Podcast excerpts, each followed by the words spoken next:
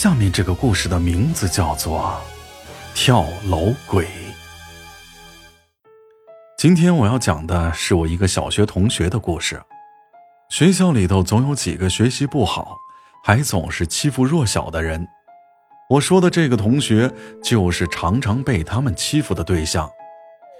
我的这个同学叫王狗蛋，那些坏小子欺负他，是因为他比较特殊。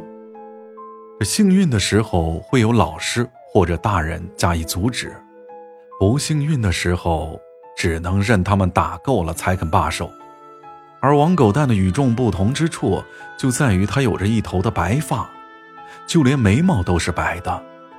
当然，现在我们知道那是病，而我们小的时候都把他当成怪物看，所以他没有一个朋友，每天都是独来独往的。在我六年级的时候，那是我最后一次见他。那天，他被李宗平堵在胡同里欺负，王狗蛋说了一些话，刺激到了李宗平。他说有东西在跟着李宗平，这让李宗平非常害怕，因为王狗蛋并不是第一次这样说话，他每一次说谁的身后有一个影子跟着，那个人一定活不过三天，所以。李宗平才会那么害怕，他的害怕变成了愤怒，发了疯似的殴打王狗蛋，想让他收回那句话。跟着李宗平一起的两个坏小子怕出事儿，就上去拉开了李宗平。那是我少年时期最后一次见到王狗蛋，他那天被揍得很惨。就在第二天，李宗平去河里洗澡的时候，意外溺水了。他家里人闹到了学校，王狗蛋被迫退了学，之后再也没有见过他。这说完小时候，我们再回到现在，说说我的女朋友。我的女朋友小红是一个网络小说作者，平时都宅在家里写东西。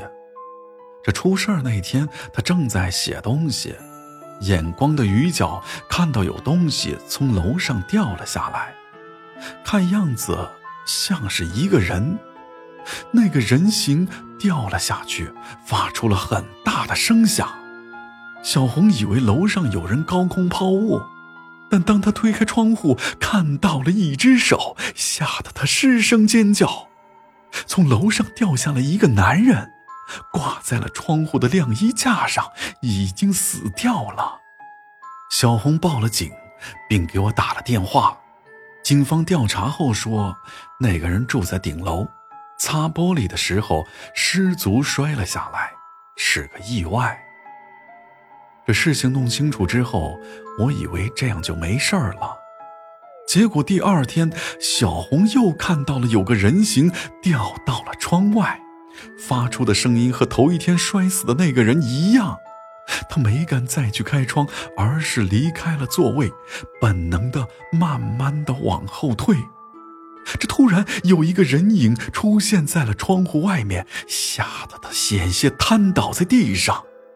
紧接着，窗外的那个人用手推开了窗户，那个摔死的男人出现在了窗口，耷拉着脑袋，因为他脖子断了。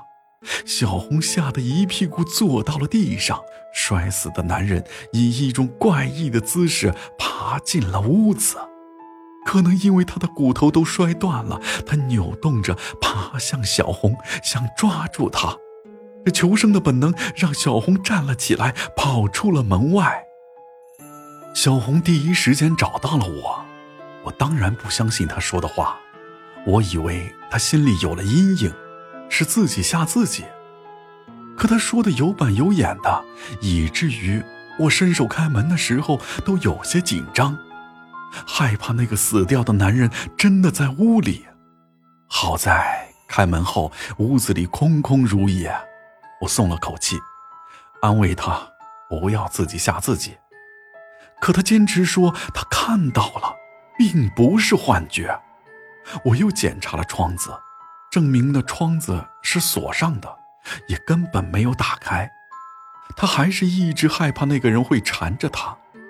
为了让他安心，我想到了一个朋友跟我说过，他认识一个阴阳先生，叫王狗蛋，专门处理这种事情。我跟朋友要了王狗蛋的电话，请他来一趟。我在想着，这个人会不会是我小学的同学？这开门之后，我还是吃了一惊，还真是我小学同学王狗蛋，只不过他看上去很自信，而且特别的帅，也没有小时候那种忧郁感。我请他进了屋，并做了介绍。他说：“小红这是魂不稳，要定魂。”我跟他把事情讲明了。这王狗蛋往窗子那边瞅了瞅，说是屋子里头进过东西。我其实心里已经知道他说的是什么，可我还是为了确定，问了他。他说的明确了一些，是说我们常说的脏东西。小红一看王狗蛋证实了他的说法，怪我不相信他说的话。王狗蛋处理这种事情好像并不紧张，笑着问：“要不要正式给我看一下？”我一是好奇，二呢是已经把话说到那儿了。这他把手伸进了挎包里，拿出一个纱布包，里边不知道装了些什么东西。他走到窗前，用纱布包。把这儿拍一下，那儿拍一下，捡起了许多的粉尘。这拍完窗户后，又拍在地面上。等拍的差不多了，退到我们身边，让我们看。这一看，简直颠覆了我的认知啊！从窗户到地面显露出来很多的污痕，看上去像有人从窗户爬进来留下的。到了这会儿，我也害怕了。就求王狗蛋给解决一下。王狗蛋说：“这事儿没什么大不了的，看不到就没事儿了。”这还是让我有些害怕呀！看不到的东西还不是存在吗？接着，王狗蛋竟说：“那些东西一直都存在，只是正常人看不见，也不会受影响。”他从包里掏出一串用红绳。